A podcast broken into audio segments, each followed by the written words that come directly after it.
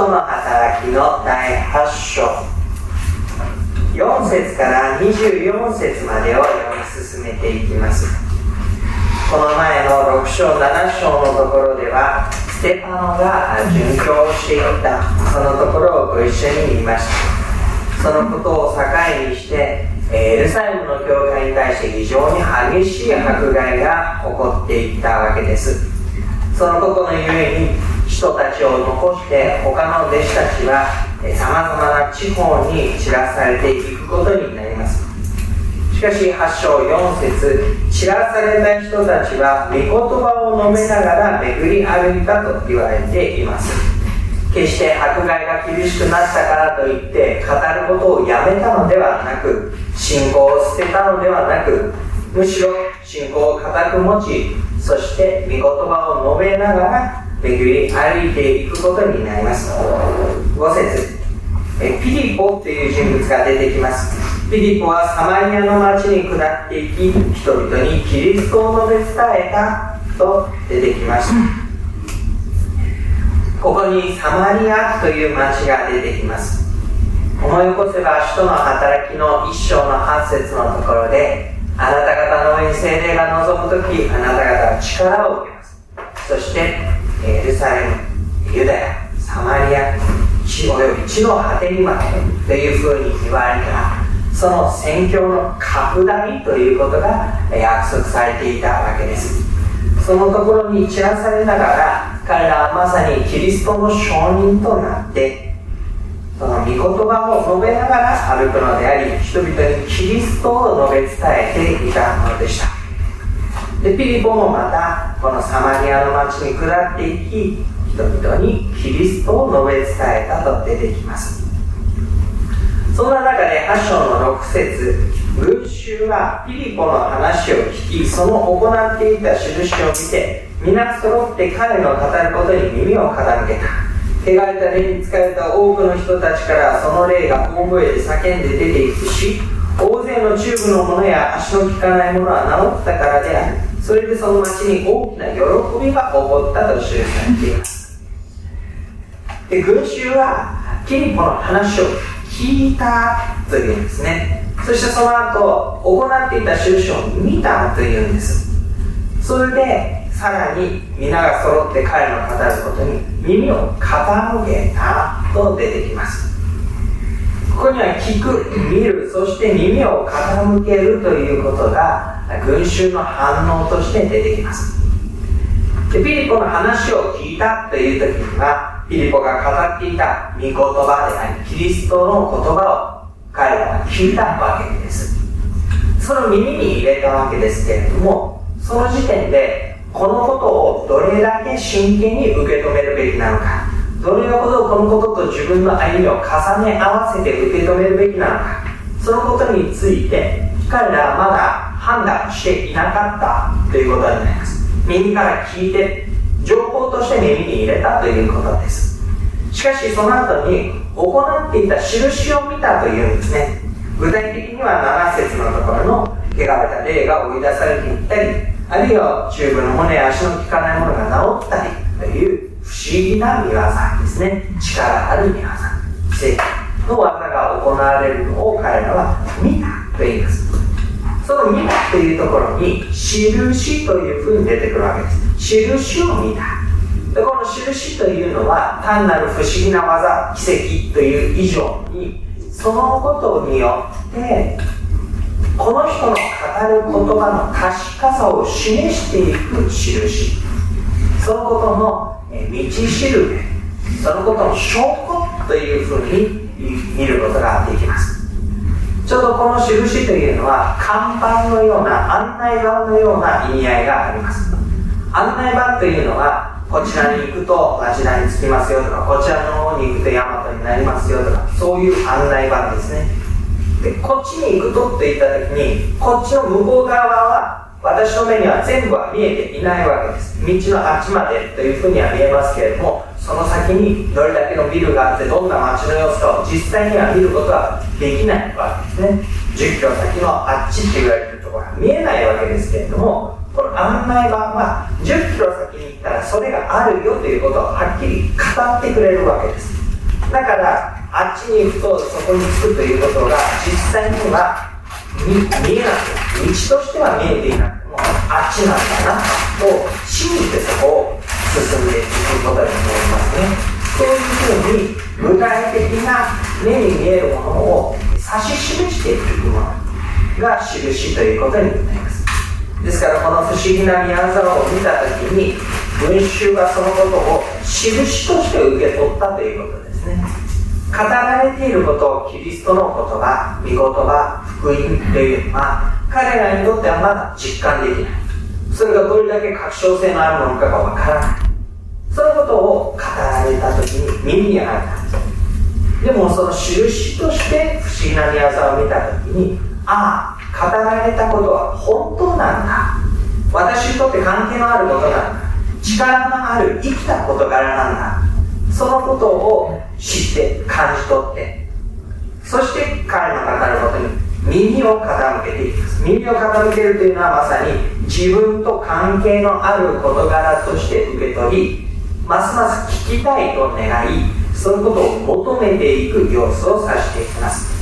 それでその後に大きな喜びが起こった。彼らがこのキリストの御言葉を聞いて受け入れていく中に大きな喜びが起こった。記されています。さてそこには対照的にシモンという人が出てきます。9節ところがこの町にシモンという人がいた彼は以前からこの町で魔術を行ってサマリアの人々を驚かし自分は偉大なものだと話していた。小さなものから大きなものに至るまであらゆる人々が彼に関心を抱きこの人こそ大能と呼ばれる神の力だと言っていた。人々が彼に関心を抱いたのは長い間その魔術に驚かされていたからである。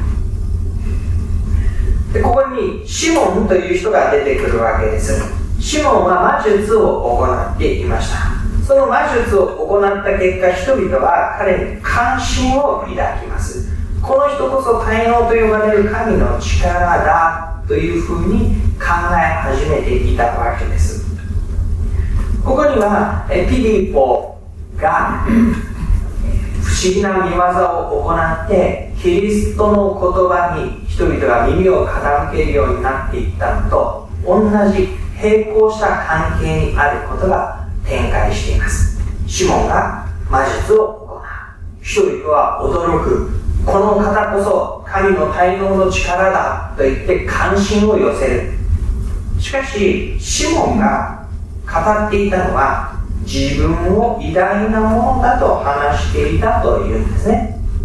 ピリポはキリストのことを語りました。キリストにある神の言葉を語りました。そのことによって自分に注目を集めさせるのではなくキリストを指し示し続けました。しかしシモンはこの不思議な魔術を行うことによって自分を偉大なものだというふうに人々を導こうとしたわけです。で12節。ピリポが神の国とイエス・キリストの皆について述べるのを信じた彼らは男も女もバプテスマを受けたと出てきます。ピリポが神の国とイエス・キリストの皆について述べるのを信じた彼ら。シモンについてはこの不思議な魔術で人々が驚き関心を寄せつつも人々の歩みはそれで変わることはなかったんですね。主が自分を偉大なものだと誇って見せてもそのことに少なからず関心を寄せて驚いておおと一目置く人々がいたとしても彼らは歩みはそれで変わることはなかった。群衆の歩みがそれで変わることはなかった。でもこのピリポが述べ伝えるのを信じた彼らはバプテスマを受けたというんです。バプテスマというのはこのキリストにある歩みこそが自分の歩みであると告白してその道に新しく入っていくことを示す儀式になります。形印となります。私はこのことを自分の歩みの中心に据えて新しい歩みに導かれますと人々は歩みを変えられていった。んです導かれて神が自分の歩みをここに寄せてきたわけですね。でこれがピリポの語っていたこととシモンの語っていたこととの大きな違いでした。しかもシモン自身もですね、えー、13節のところです。シモン自身も信じてバプテスマを受けいつもピリポについていた。そして印と素晴らしい奇跡が行われるのを見て驚いていた。彼自身は魔術を行ってきましたから何がどういうからくりでどういう力を用いれば人の手には及ばないような不思議なことができるのかということを知っていましたある種霊的な力の操り方も知っていたわけです。ところがそのシモン自身もピリポについて回っていく中でこの人もしていることは私がしていることとは違う。私が自分の範囲でするあるいはできる操れることとこのイエス・キリストを指し示す印素晴らしい奇跡というものは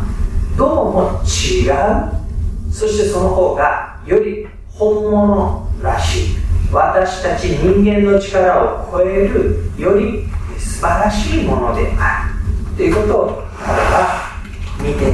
そして驚きそのことに心を打たれていくことになります。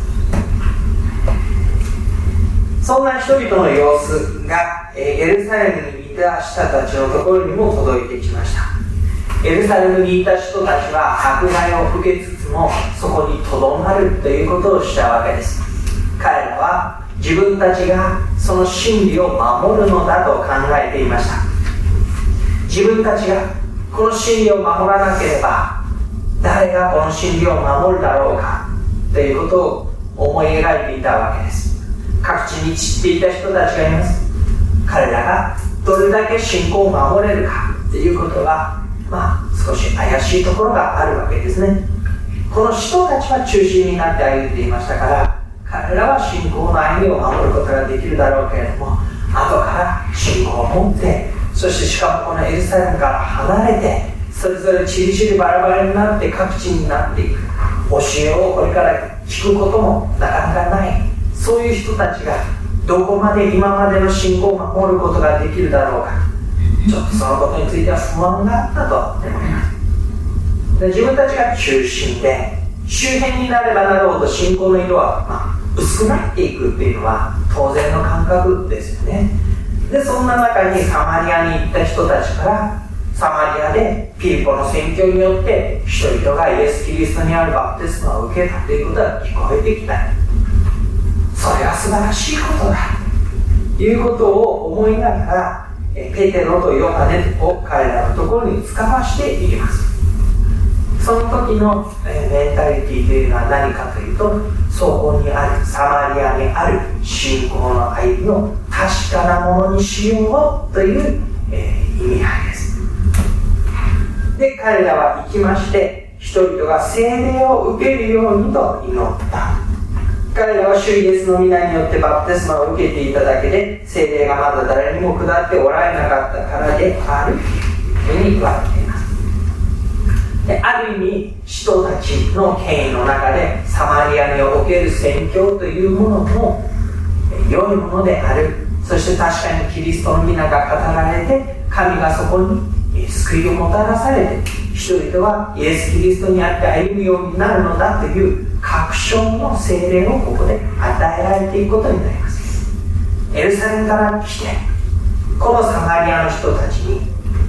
合格の印を押すようにして精霊が与えられるというこういう図式になります。でその時にですね、えー、2人が彼らの上に手を置くと彼が精霊を受けたわけですけれども18節人たちが手を置くと精霊が与えられるのを見たシモンは人たちのところに金を持ってきて私を私が手を置いた者が誰でも精霊を受けられるようにこの権威を私にもくださいというふうに言いました。でこの、えー、シモンはピリポについていて驚くべき魔術じゃない驚くべき奇跡印というものに驚いていた中で本拠地のエルサレムから来た。人々が手を置くと精霊が下るというのを見てこれはまたすごいことだ。この権威を私にもくださいというふうに、えー、願ったわけですね。今回は金を持ってきてそして私が手を置いた者が誰でも精霊を受けられるようにその権威を私にくださいしかしペテロは彼に向かって言います。あなたの金はあなたと共に滅びるがよいあなたは金で神の賜物を手に入れようと思っているからです。あなたはこのことについては何の関係もないしそれに預かることもできません。あなたの心が神の前に正しくないからです。これは神様からの賜物だというんですね。精霊が与えられるのも神からの賜物であるし人々の上に精霊が下るようにと権威を持って祈ることができるのも神からの賜物でそのことは神から与えられるものであって自分が獲得をすることのできるものではないそれなのに彼は金であるいは自分自身の努力でそのことを手に入れることができる獲得できるものだと誤解しそのことを願い出て言ったわけですそのことについてあなたと共にあなたの金と共に滅びるがよいと言われあなたはそれに預かることもできない何の関係もないしでここにイエス・キリストにある群衆はどういうふうにして導かれたかというとまず聞いたわけでしてね。そして印を見て一層耳を傾けて自分たちの歩みを持っていってバプテスマを受けた。つまり、え、神の恵みに預かって新しい歩みに導き入れられた。そこに弟子たちが来て手を向いて祈ってくれた時に精霊が与えられて。でここに至るまで彼らは神から彼女たちは神からいただいたものによって新しい歩みをことごとく実現されていくことになります。しかしシモンはそれとは随分違う論理の中で自分がしていたことそのことをはるかに上回る良いものそれを手に入れれば自分はさらにレベルアップして良いことができる自分にとっての良いことですね。パワーアップした自分になれる。そのことのためにいくら犠牲を払っても惜しくない。そうして彼は神の前に来た。その時に彼は退けられて何の関係もないしそれに預かることもできないと言われてしまったわけですその様子をベテロは続けてこんな風に言いますこの悪事を悔い改めて主に祈りなさいあるいは心に抱いた思いが許されるかもしれませんあなたはまだ苦い単純と不義の絆の中にいることが私にはよく分かっています彼らは、えー、そのシモンの様子をまだ苦い単純と不義の絆の中にいるというふうに指摘しました。この苦い感情というのは、え決して、え飲むものではなくて、えその彼らの内の心の内思いの内にある神の前にふさわしくない、え苦々しい、え喜ばれない歩みという意味合いです。不義の絆というのは義ではないもの。神様に喜ばれることのない正しくないことと歩みを共にしている。そこから離れられない。自分の中にある喜ばしくない苦々しい神の前にある思いとそれとがっしりパートナータッグを組んで自分の歩みを成り立たせてしまっている様子。それを苦い感じと不義の絆の中にいるというふうに指しています。その中にいることが私にはよく分かっている。でも神に悪事を悔い改めて主に祈るならば許されるかもしれない。というふうに言うわけです。シモンはその時に答えて言いました。あなた方の言われたことが何も私に起こらないように私のために主に祈ってください。と言ったわけなんです。でこの言葉は2つの意味合いを読み解くことができます。一つはシモンはあなたが祈りなさい悔い改めてと言われたのにですね。自分自身の悪しきことを振り返って自分自身で神の前に悔い改めて祈ることをせずに弟子たちに祈ってもらおうとしたわけです。しかも目的はこうあなたが言った滅びるが良いということが私に実現しないように祈ってくださいって言ったんですね。ペテロは悔い改めて神の前に祈りなさい。あなたがって言ったんです。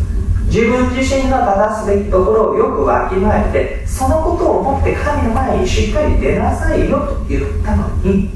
シモンはそれを逃れるため神の刑罰を逃れるため、まあ、だけにと言ってもいいでしょうかね。逃れるためだけに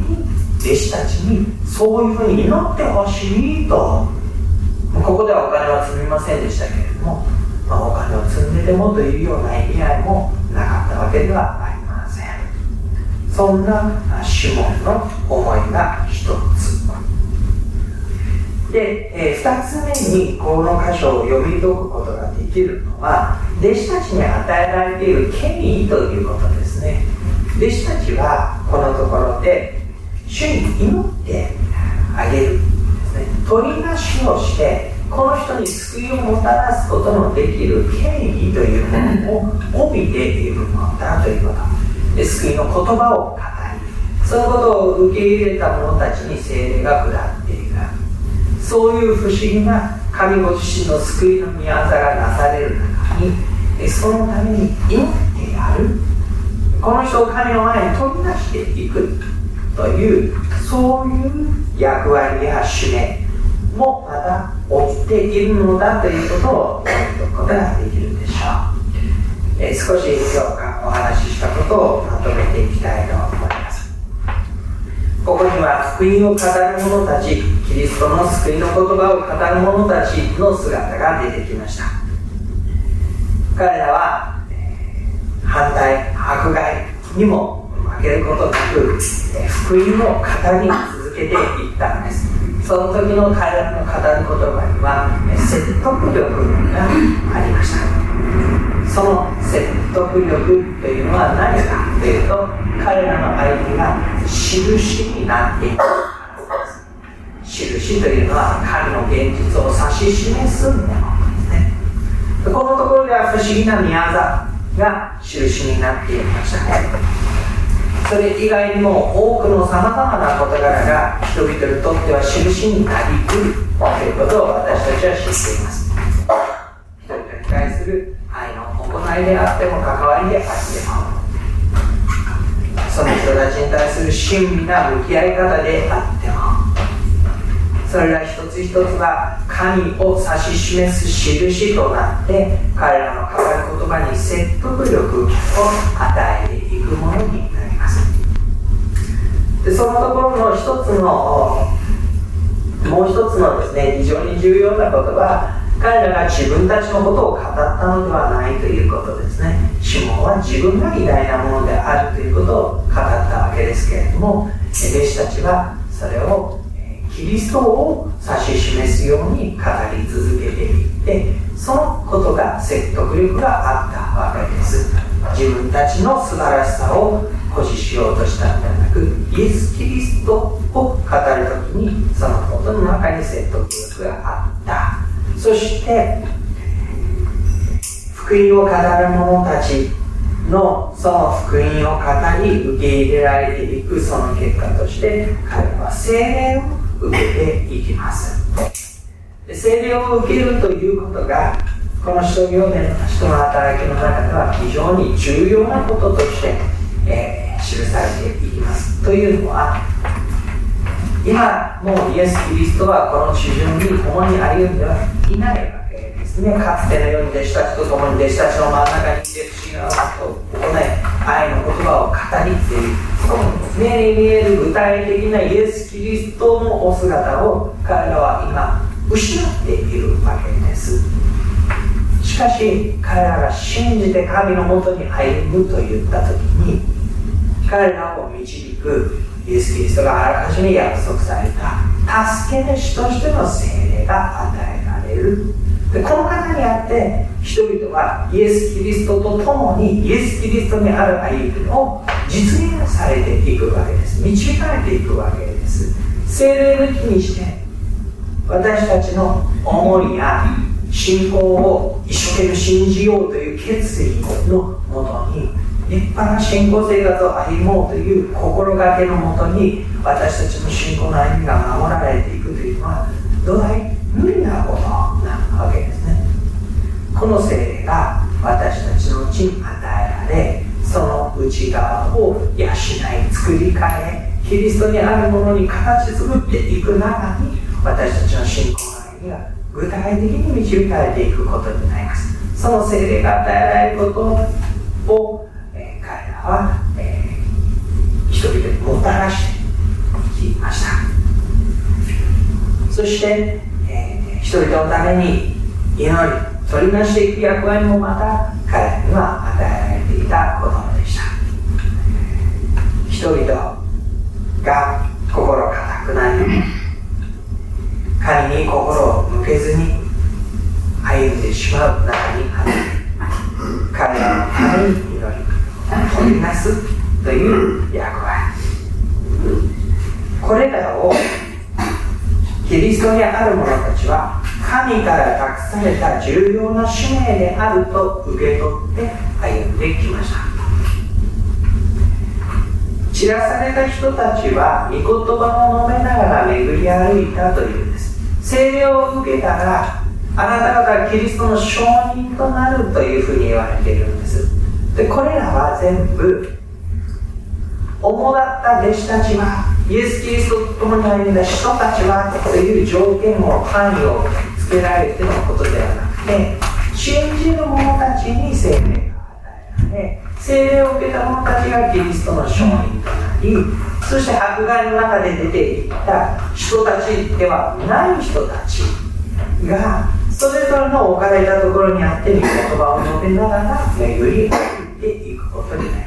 でそれは一人一人に与えられた使命なんですね隠された重要な働きなんですね。で私たちはこう自分の歩みということを考えてみたいと思うんです。でその歩みの中でイエス・キリストの素晴らしい救いの知らせを人々に伝えるという役割そのことをもたらすという役割を帯びているその使命を十分に自覚していきたいと思います。教会に行きますとね教会に人が来てそしてその人が、えー、まあ、牧師の聖書の話を聞いてあるいは入門クラスを受けてそして信仰を持っていくということが、まあ、起こることを見ていくわけですね。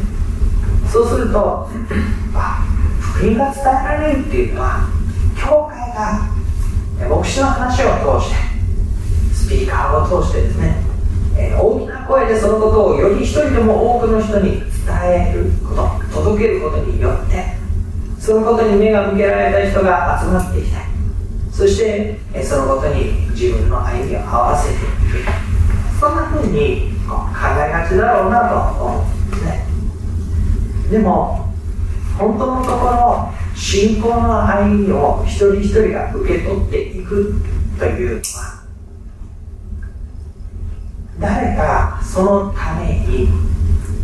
その人のためにその人に合わせて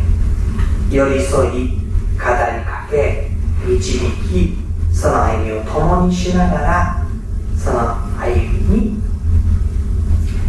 大切な役割を果たしていく人が必要なわけです。それは教会という誰かではなくて入門クラスを担当する誰々さんという話ではなくて私たちが置かれている中にあって私たちの周りの人たちに対して私がそういうものとして置かれているんだということをこの場所から一緒に見ていきたいと思います私たち一人一人が私たちの歩みを通してイエス・キリストにある歩みの素晴らしさをお知らせしたい。またその人が持っている課題や困難や求めに対する答えがここにあるのだということを指し示したい。そういう歩みを私たちは求められています。もちろんそれは私たち自身が立派なもの偉大なもの素晴らしい信仰者である立派なクリスチャンであるということを誇るためではありません。でそんなことを誇ることを求められたらできないと思うんですけれどもね。でも私たちが語るのはキリストのことであり御言葉でありその素晴らしさであり喜びでありそういうことを私たちの歩みを通して説得力を持って提示していくのでありそのことが神様に用いてくださってこの人を神様のもとへと一つずつ一つずつ引き寄せていってください。その中に私の語るべきことなすべきこと寄り添うべきことがありある時にはその人に対して他の人から聖書のメッセージということで語りかけられることがありある時には教会のクラスの中で明確にその信仰が整理されていくことがあり。でそういう中で誰もが一人一人その歩みを果たしながら福音を語る者たちという使命が全うされていくことになります。ですので私たち一人一人が誰か他の人ではなくてイエス・キリストにある歩みの素晴らしさということを十分に味わい自分自身が味わいそしてそれを他の方々に分かち合っていく者たちでありたいと思います。しばらく黙祷をいたしましょう。